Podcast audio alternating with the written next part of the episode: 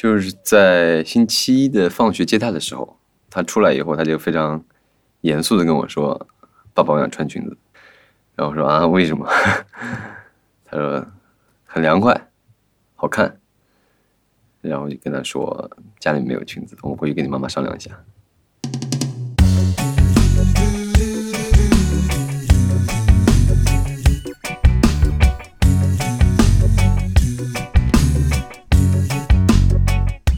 好，欢迎收听故事 FM，我是艾哲，一个收集故事的人。在这里，我们用你的声音讲述你的故事。每周一、三、五，咱们不见不散。当一个七岁的男孩子提出他想穿裙子，而且想穿去学校的时候，如果你是他的父母，你会怎么想？可能你会认为这是孩子在瞎胡闹，然后置之不理；也可能鼓励孩子的奇思妙想，然后跟他解释为什么不能这么做。当然，也会有人训斥小朋友。男孩应该有男孩的样子，怎么能穿裙子？前段时间，一个叫乐乐的男孩子就提出了这样的想法，但是他的爸爸并没有一笑了之，而是很认真地对待了这件事儿。这个爸爸真的让孩子穿着裙子去学校了。爸爸把这次经历记录下来，发在了网上，受到了非常多的关注。很多人表示赞同，觉得这太棒了。但质疑的声音也不少，说他不为孩子考虑，会带坏孩子，孩子会受到伤害。男孩子可以穿裙子去学校吗？这不仅仅是一个关于亲子教育的问题。当一个人开始有了不一样的想法，并试图付诸实践的时候，应该如何与他人、自己相处？周围的人又应该如何看待这个不一样的人呢？今天的节目里，我们和乐乐的爸爸杨勇的海星聊了聊，他为我们讲述了乐乐那一天的完整经历。海星也在节目的最后回应了网上一些对他质疑的声音，表达了自己的看法。今天这期节目，我们希望能和听众有更丰富、更纵深的交流，所以这一期节目将会有一个新的互动方式。在节目的最后，我会解释参与的方法，欢迎你收听完节目之后加入我们的讨论。我是杨勇的海星，今年三十一岁，是一名全职爸爸。在孩子三岁那年，海星成为了一位全职爸爸。儿子乐乐今年已经七岁了，上小学一年级。前不久有一天放学回家，儿子向海星提了一个有趣的想法，就是我们在开头听到的，他想穿裙子。呃，其实我并不太惊讶，因为他平时生活中有太多太多稀奇古怪的想法，并且他要求穿裙子已经不是第一次了，在他幼儿园大班之前都会有，只不过经常会被事情打岔，就是。溜过去了，在生活中就溜过去了，觉得很凉快。他觉得看着女生穿裙子，裙子在身上摆来摆去，像风扇一样，而且觉得裙子很漂亮。他第一个梦想是想当一个爬树的人，然后后来就变成了我想当卖冰淇淋的老奶奶。然后我说卖冰淇淋可能很容易，但当个老奶奶比较难一点。他有天在不停的喝水，我说为什么？他说因为我想让我的尿尿变得特别透明。我说为什么？他说我想把尿马桶尿满。而不让别人发现。我说为什么要把马桶尿满？他说因为马桶里面水总是往下降，我一想一定要把它尿满一次。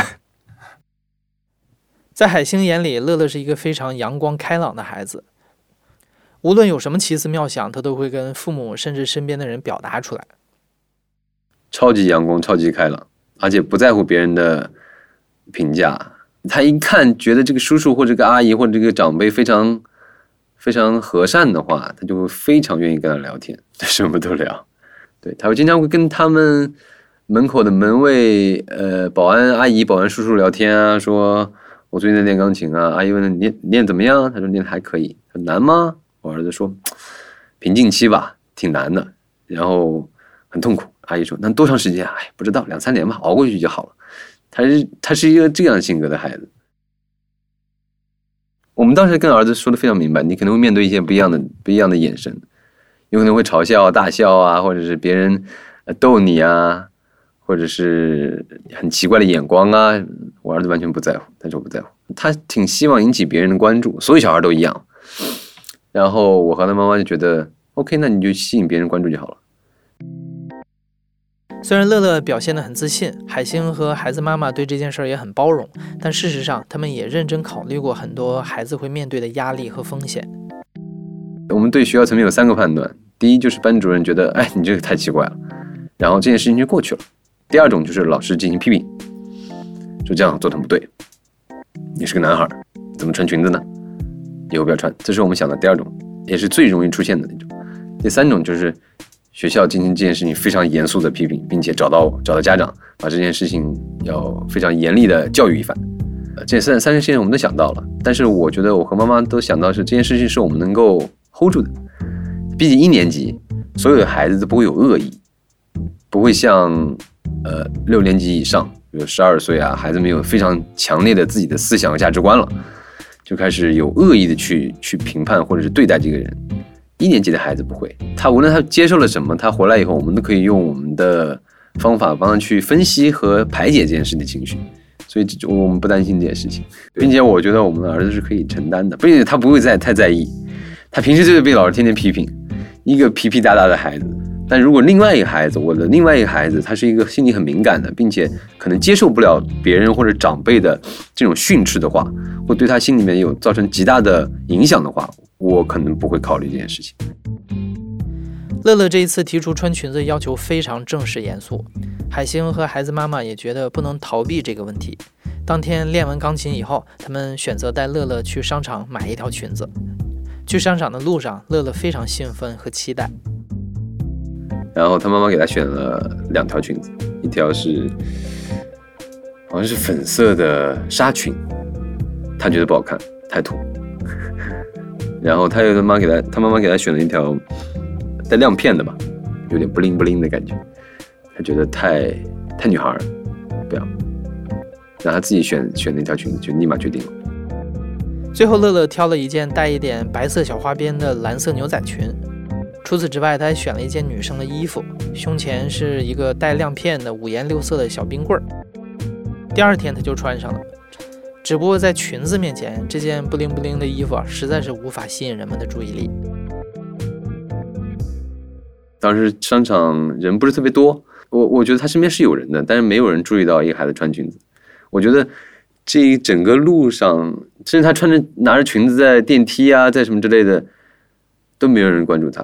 特别像卡夫卡变虫记，就是那孩子变成甲虫，但是没有人看见他，特别奇特，没人看见。在成年人的世界，没人关注一个拿着裙子的小男孩，但走进小男孩自己的世界里，这一切就大不一样了。第二天一早，海星依旧像往常一样送乐乐去学校，只不过这一次，乐乐穿上了他精心挑选的蓝裙子。所有人只看着自己的孩子，所有人只看着就他们的高度的世界，没有人看见他穿裙子，只有一个保安看见了，因为他平时都跟我儿子打招呼，他看见以后，他就大吼起来了。就说这哎这不对吧哎这不对吧这不对吧那样就进去了，他还没有反应过来的时候，我儿子已经走过去了。对，然后旁边的一个德育校长和一个男老师一直盯着，但他们无法确定那是什么，无法确定那是一条裙子。然后他问了一下旁边德育校长，哎这好像是一条裙子吧？等问完的时候，我儿子已经进去了，已经跟朋友们勾肩搭背，已经进学校了。儿子刚刚进校门十分钟，海星就收到了来自班主任的信息。这是当天第一条，也是唯一一条来自学校的反馈。我还没到家就收到班主任的信息了，就是说你你今天怎么给儿子穿了这么一身？他同学们都会笑话他穿裙子的。然后我就给他发了一些自己的看法，我说这个这个是我儿子自己选择的。然后呢，我我我好像没有什么太多理由去拒绝他这件事情。然后我就说。如果给如果学校规定他不允穿，或者给老师带来任何麻烦的话，呃，我说老师你跟我说，我坚决不会让他他再穿去学校。和班主任给我发了条什么信息，我刚准备看他就撤回了，然后就没再发给我。回到家以后，海星发了条朋友圈，讲了讲这次有趣的经历。下午三点半，海星按时去接孩子，当时乐乐是非常开心、非常兴奋的。然后跟同学们一起出来以后，然后同学们都在跟他爸爸妈妈说：“你看，说乐乐穿那个裙子。”然后他们爸爸妈妈都过来看了一眼，然后觉得很好笑，然后都就散开了。呃，其实，在路上我就问他今天如何开心啊？他说很多人都过来看我，说我们班的、隔壁班的，还有以前幼儿园的同学，叫了他们整个班都过来看我。而且他最喜欢的那个女同学也觉得他这件事情做的很很酷，而且觉得哎，你穿裙子没什么不对啊。其他男生都可以试试穿裙子。他们班另外一个女生就评价他说：“哎呀，你穿裙子就像大树长了尾巴。”他觉得很好玩。然后等到我快到家楼下的时候，他的情绪开始有点低落了。然后我就问他怎么了，是不是还有一些不开心的事情？他说有，他说，呃，我被老师几个老师批评了。然后我说哦，老师怎么说的？然后他说我不想跟你聊这个事情。我说 OK，那我说你上楼跟妈妈聊一聊怎么样？他说嗯，然后大家上楼了，然后就没有再问过他任何问题。跟爸爸说完今天所有的开心事儿之后，乐乐的情绪有点低落，感觉他心里藏了点事情。回到家里，妈妈已经切好了水果等他回来，但乐乐一点都没有吃。妈妈问他今天有什么不开心的事儿吗？乐乐的委屈藏不住了，抱着妈妈哭了起来，开始讲今天那些不开心的瞬间。首先是他被班主任批评了。他跟他妈妈描述的是，我今天就是一天的感觉是三秒钟，呃，非常难受；一秒钟很开心，三秒钟很难受，一秒钟很开心。其实他班主任，我非常了解他的班主任，是一位男老师，一个非常北京的一个汉子，然后呢非常幽默，而且他的宽容度其实很大。就说你怎么你怎么穿个裙子啊？以后不要穿奇装异服了，不要穿裙子来学校了。呃，然后他批评完。我儿子以后其实就一天就没再说过这个事情了，这这其实是我觉觉得比较满意的一个状态，就在现现现阶段的小学里面。当天还有一个小插曲，那就是体育课，因为体育课是要求所有人都穿裤子上课的，女生也不例外。为此，妈妈还特意让乐乐带上了一条裤子，让乐乐在上体育课之前换上了。但是乐乐仍然被老师训斥了。我和我太太已经提前给他带好裤子，并且他已经换好裤子了。上体育课，然后这时候可能是因为他们整个班男生都比较调皮，然后体育老师把他们整个班男生那波小波男生都训了一遍，罚站了。然后但是呢，我儿子说他单独被体育老师拎出来训了一番，然后并且说：“哎，你穿你裙子呢？”然后叽里呱啦说一通，这是我儿子回来复述的原话。然后我问他老师后面说什么了，他说不记得了。除了被老师批评之外，还有一件让乐乐不太开心的事儿是，他作为一个男生被别的男生掀裙子了。因为爸爸妈妈以前就跟乐乐强调过，小内裤是不能被其他人看到的，隐私部位也不能让别人摸到，这可能让乐乐觉得非常不舒服吧。提到掀裙子的事情以后，我我和我和我和我太太觉得，哦，这件事情有点不大妥。然后我说，你们是闹着玩呢，还是那个小朋友就非常刻意的，而且经常掀你裙子？他说刚开始闹着玩，然后后来班主任批评完我以后，就是大家就是掀得更加凶了，因为在小学生那里，老师的话呢，绝对就是非常非常具有权威性的，不容置疑的，所以估计孩子们认为他做了一件很错的事情或者不好的事情，所以大家掀他裙子或逗他玩更加肆无忌惮。然后我就问我儿子，我说这件事情要不要？我去跟这位同学爸爸去交涉一下，让他向你道歉。如果你觉得无所谓，只是闹着玩的话，也可以，我们也不会再找他。然后我儿子想了一会儿，他说：“嗯，我觉得要交涉一下，要跟他爸爸说。我跟他妈妈联系的，然后他妈妈说，哦，他不在家。然后他妈听到这件事情以后，觉得很惊讶。但是先群这件事情肯定是不对的。他说我跟他爸爸联系一下，然后让爸爸跟我联系，向我们道歉。第二天早上，我们正好遇到他爸爸带着他。”那个男孩上学去，这男孩跟我儿子平时关系就很好，大家一起玩嘛，呃，小打小闹也很正常。然后我在路上就跟他爸爸说了这件事情，他爸当然很严肃，他说：“哦，我知道，我知道。”然后就跟他儿子说：“你应该向这个同学道歉。”然后当时他儿子就很很激动的说：“啊，他昨天穿了条裙子。”然后我就非常非常严肃的跟他说，当然没有很凶他，我说很严肃的跟他说。我说，对他昨天是穿了条裙子，但是我认为无论男生穿裙子还是女生穿裙子，掀裙子这件事情本身就是非常不尊重人的，对，非常不对的一件事情。然后他爸爸也说，嗯，是的，是的，无论什么都不能掀裙子。我说，如果一个叔叔扎辫子，我可以揪他辫子吗？如果一个叔叔戴耳环，我可以揪他耳环吗？然后那个男孩就低着头靠在他爸身上，但我已经意识到他已经知道错了，他爸爸也批评他，然后他就向我儿子道歉。但其实我儿子早就走远了，他一看到我跟他爸爸在交涉的时候，他就知道这件事情已经过去了。对，然后他儿子回来后来告诉我，他们一天都玩得很开心。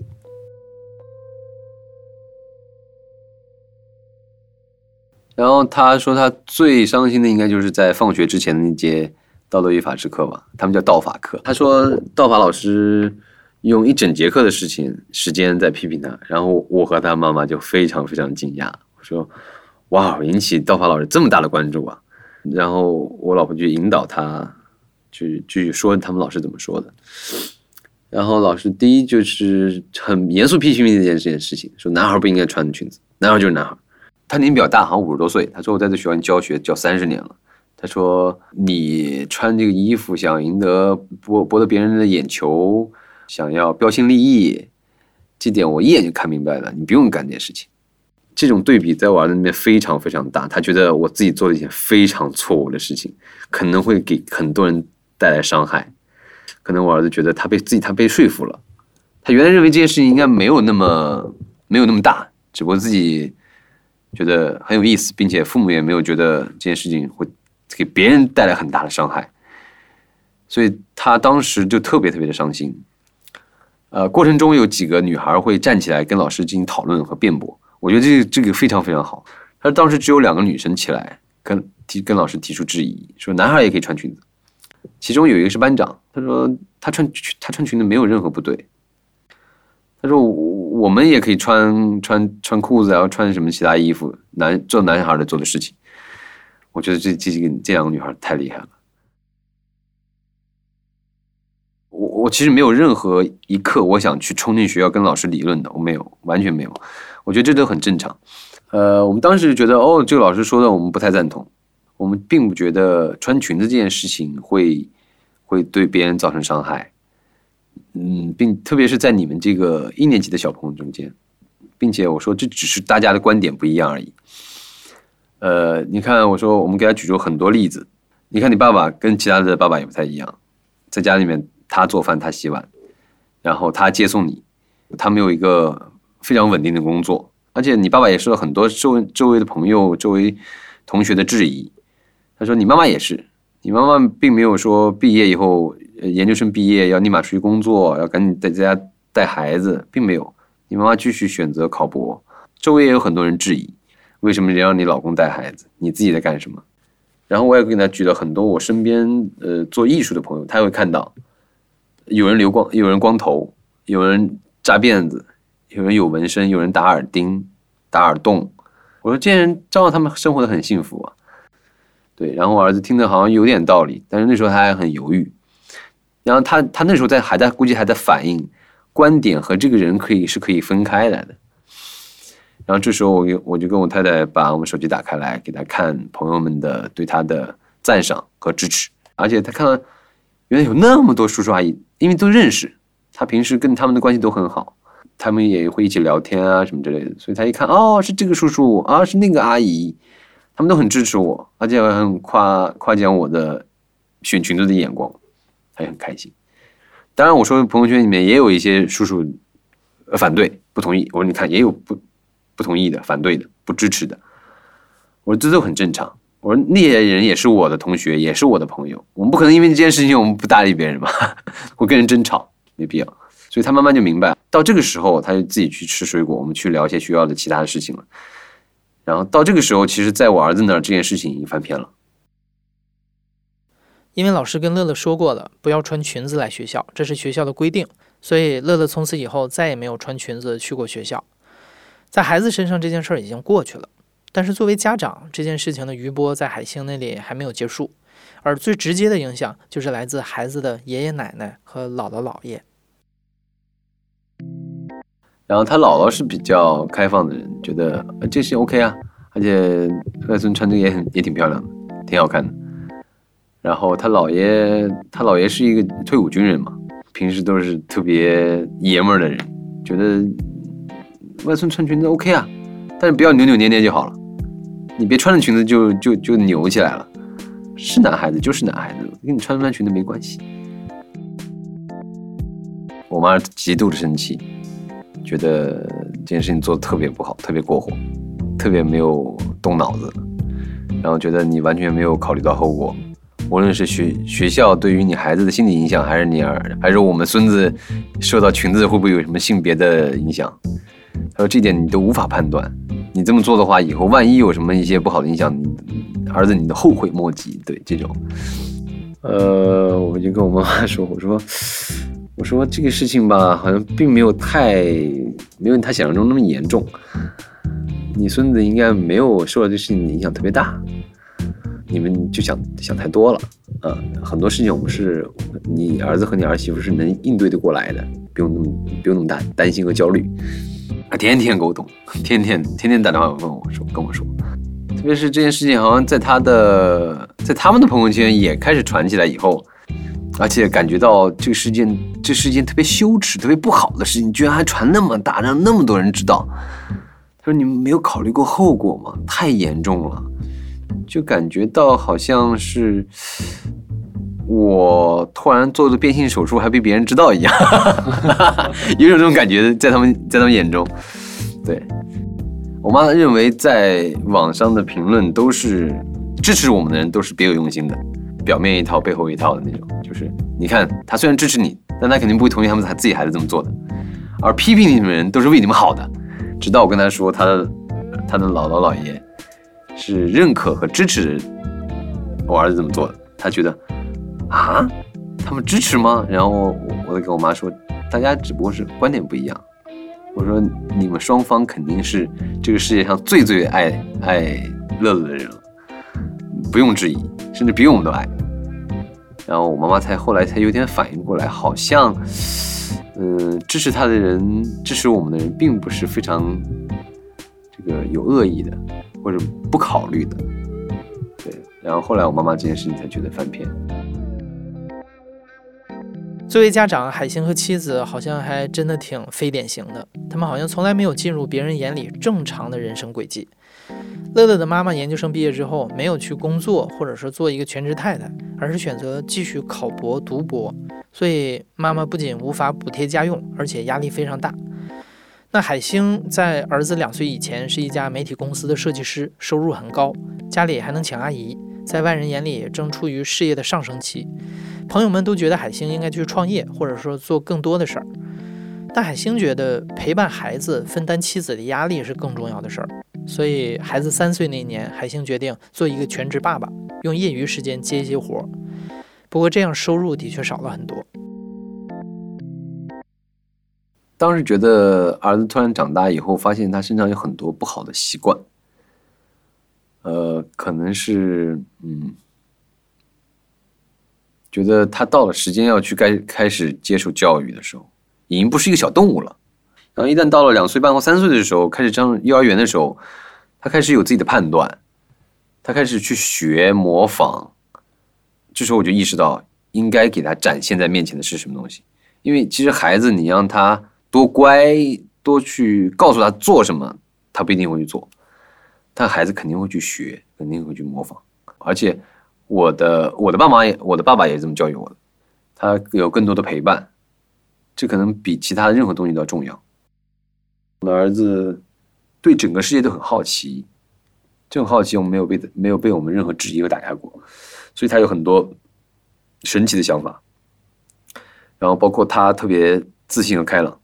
愿意去表达，愿意跟人沟通，呃，对世界任何东西都都充满善意，并不是说呃门口倒垃圾的叔叔，我们就不跟他说话。我儿子照样跟他说话，跟他聊天，拉家常。对，即使他有不开心，我们也去引导他。OK，我允许你哭，但你要说出来，你你的现在是愤怒啊、难受啊，还是忧伤啊？我们要引导他说出自己的情绪，而不是只是一味的批评他说：“你个男孩怎么会哭啊？你哭兮兮的，不要这样，男子汉，对吧？”二零一九年，海星一家人在德国旅行的时候，乐乐突发奇想，想当一个街头艺人，因为他发现德国的流浪汉虽然没什么钱，但是很逍遥自在，看起来很好玩。乐乐跟爸爸反复提了三四次，海星最终同意帮乐乐实现这个愿望。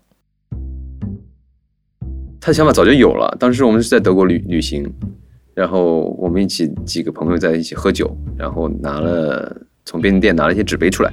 他看到纸杯了，就想起来了，我想当流浪汉，这纸杯可以给我吗？然后我们说那 那那那 OK 吧，然后就给他了。他说还要再交一欧元。我为什么？他说放到杯子里面，别人可以看到，里面还是有人给钱的，所以就给他一欧元，让他自己去路边上。就是坐在那儿开始当流浪汉。然后他就在路边坐着，然后自己玩自己的，面前放了个杯子。我们在旁边大概五六米以外的地方吧，我给他拍照和录像，然后我就观察他，他其实就是自己玩自己的，完全没有顾及其他人，也没有想着要多要钱啊，或者我想要怎么样，没有，自己玩自己往那一坐而已，去体验一下这种感觉。因为担心警察会过来，海星计划让儿子只当十分钟的流浪汉。整个过程当中都没有人来跟儿子互动。眼看着十分钟就要到了，终于有一对情侣在儿子面前停下了脚步。然后我们看差不多十分钟吧，然后后来有一对情侣从他面前路过，然后那女孩一定要给他钱，男的不愿意，就拉着他，然后女孩非常坚持，就一定要给他小孩钱。然后我和孩子妈妈就很就就一直关注着，就很惊讶。我说：“我天哪，会不会给？会不会给？”然后最后那女孩给了，给了两欧。嗯，然后然后我儿子就非常惊讶，非常开心。然后这时候我跟他妈妈一直在在眼神沟通，我们在想这是一个非常好的教育儿子的时候，就跟儿子说：“你看，太棒了，你居然流浪就能挣到钱了，这是你人生挣的第一笔钱。”非常酷，然后儿子非常非常开心，他觉得当流浪汉太酷了，太爽了。我跟他妈妈就是一起说，我说别人为什么给你钱？然后我儿子没说话，他没想到这个问题。我说你看到那个那位姐姐，她是非常坚定的要给你钱，但旁边那个叔叔并没有，就是说明当他看到你需要帮助的时候，非常坚定的给予你帮助，无论你是真的需要，还是只在那玩然后。他妈妈就说：“这是别人，别人自己非常善良，看到你需要帮助。”我说：“我们生活中，当别人需要帮助的时候，我们应该怎么样？”我跟我老婆当时非常坚定的要给她一个观念，就是在可能的情况下，尽可能去帮助别人。海星不仅教育乐乐要成为一个善良的、懂得帮助他人的人，更重要的是，海星想保护乐乐的童心，他内心真实的想法。如果他只是想做一件事情，比如说，我我我不关注别人，我就想去做流浪汉，我不管别人的看法。比如他想把马桶尿满，周围没有人会去关注他这件事情，他照样去想去做的话，那就挺好的。因为我们希望从小去保护他那些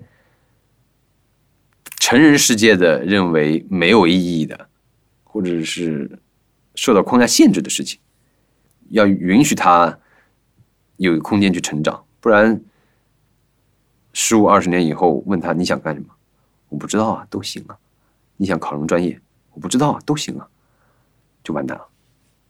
即使他想去做，呃，汽修，即使他想去开挖土机，即使他想去学厨师、理发师、首首饰设计师，去当美食家，什么都可以，就是他自己内心成长出来的想法。对，我们要保护他。我们问了海星一个问题：如今复盘这整个事情啊，他会觉得有什么不妥的地方吗？海星说没有，目前的状况他是很满意的。只是后来他又给老师发了一条信息，向老师表示歉意，因为他没有提前跟老师说儿子会穿裙子这件事情。他周末的时候一大早，我们还在睡懒觉的时候，可能七八点，他周末起的比较早，他自己穿上裙子，然后下楼给我们买早点去了。我早上起来看他一眼，看他穿条裙子。我并没有说话，就跟他穿条袜子一样。然后我就问他：“你要出去干嘛？”他说：“买早点。”我说：“OK 啊，有钱你自己去拿就好了。”他下楼了。然后我其实我偷偷跟着他的，偷偷跟着他，然后看他自己颠儿颠儿颠儿，然后去去吃早饭。然后我大概隔了十五分钟，我也进那个早餐店了。然后我说：“哎，儿子，你在吃早饭？”我说：“我也醒了。”然后他就看，我看他跟那个他同学和他妈妈在一起一桌子吃饭聊天，也是个男同学。他们聊天聊得很开心，我就坐在旁边那一桌子。他这周末也是穿裙子下楼买买早点，然后就去滑滑板，然后回家还觉得不太方便了，可能裙子老是会挂着什么东西，他就换成短裤了。海星从一两年前开始就在知乎上记录自己的生活和关于教育的想法，以往的文章点赞量和评论数都寥寥无几，没想到这次经历发到网上之后，引发了剧烈的关注，甚至一度登上了知乎热榜。节目的最后，我们选了几条最主要的反对意见，请海星谈谈他的看法。第一个问题是你有考虑过孩子这样做在校园里可能会面对的压力和伤害吗？你为什么要让孩子独自去面对这些可能存在的危险呢？第一点就是他们这个年龄，我非常了解的是，孩子所有孩子就是没有恶意的，他们可能会有嘲笑，他们嘲笑只不过觉得这件事情很好玩。我跟我儿子说，如果今天穿裙子不是你，是另外一个男生，你会怎么样？他说我也会笑他，很好玩，可能会逗他，大家一起玩一玩而已。但没有人会去恶意的会去语言去伤害他，或者是对他进行恶意的扯他裙子，会或怎么样？所以这点我们是完全不担心他会有任何压力，或者是社会的那种就像成人世界那样的东西没有。所以我们我们我们非常了解这个东西。所以觉得这点不不用担心。第二个问题也是可能大家反对意见最激烈的一个问题，就是这么小的男孩子穿裙子会不会影响到他的性别认同和性取向？呃，我觉得，因为我身边也有很多做艺术的人，他们也很多是 gay 同性恋。呃，我觉得穿裙子这件事情，可能大家对服饰的这个性别标签特别严重啊。呃，就是穿裙子会不会影响他之后对性别认知有偏差？我觉得这件事情，因为一个人不能只看他的服饰和外表，所以我完全不担心穿一天裙子，或者他要求做一些扎辫子或者看似通常女孩做的事情，他就会性别变化或者性别认知有偏差，这完全不担心的。包括他是不是以后变成同性恋？人家说万一可能。二十年以后，或者十五年以后，哎，我的儿子真的变成同性恋了，是不是？是不是再过二十年，所有媒体说翻出来说，哎，你看他当年就是那个人家同样穿裙子的那个家长，你看果然吧，二十年以后他变同性恋了。你看，所以当时穿裙子这件事情的影响，他根本没有考虑到，因为变成同性恋有两种可能，第一种就是他本身这个种子就是这样的种子，第二是有可能在他未来的家庭生活中的原生家庭。对他造成的创伤，他自己后来转变了。我们希望我们的儿子不要因为创伤而转变。如果他自己本身种子就是这样的一个种子的话，我们也非常开心的去接受他。第三个问题是，大家觉得穿裙子在哪儿都可以穿，为什么一定要穿去学校呢？因为学校可能是一个有一套约定俗成的礼仪规范的地方。嗯，在于他本身自己的感受是不一样的。他希望看到我身边的朋友对我的反应，而不是仅仅是个路人，或者是或者或者是一个完全不认识的人。包括我和我老婆也在复盘这件事情的时候，就是如果让他在日常生活中穿的话，对于他自己的感受是完全不一样的。学校是他班级，是他的社会社交层面，他希望在他的社交层面上。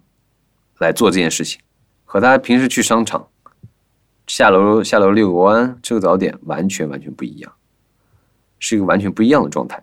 他希望去引起他的社交层面的人的关注，对，去在那面在那里里面吸产生吸引力，对，所以我们还是会支持他穿裙子去学校，或者是穿穿裙子参加他的同学生日 party。但是我们不是刻意想要去挑战什么权威，或者是。规则，我觉得这个还涉及不到特别挑战。其实围绕乐乐穿裙子上学这件事儿展开的讨论还有很多很多，这些讨论把我们带入到了要么是孩子，要么是家长的角色里，去思考自己会如何选择。那你小的时候有没有在这样的规范边界旁疯狂试探过？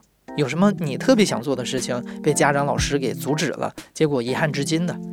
而且我们该如何保护孩子的好奇心？如何在成年之后仍然知道自己喜欢什么呢？这些都很值得咱们坐在一起好好聊一聊。那今天这期节目之后，我们就想组织一场线上讨论会，从儿子穿裙子上学的这个故事出发，做一次深入灵魂的交流。那这周四，也就是七月八号的晚上，我们开了一个语音聊天室。本期节目的讲述人海星和不知名新手老爸艾哲，也就是我。那还有本期节目的制作人，声音特别有磁性的张一舟，和你在线聊聊天。如果你想参与这个在线活动，你可以在故事 FM 的微信公众号回复关键词“裙子”这两个字，我们会拉你入群，然后给你一份进房指引。也欢迎你在节目评论区或者是群里分享自己的故事和想法，这样你就有机会获得语音房优先发言的机会。期待七月八号的晚上能听到你的声音。你现在正在收听的是亲历者自述的声音节目《故事 FM》，我是主播艾哲。本期节目由张一舟制作，编辑林峰，声音设计桑泉。感谢你的收听，咱们下期再见。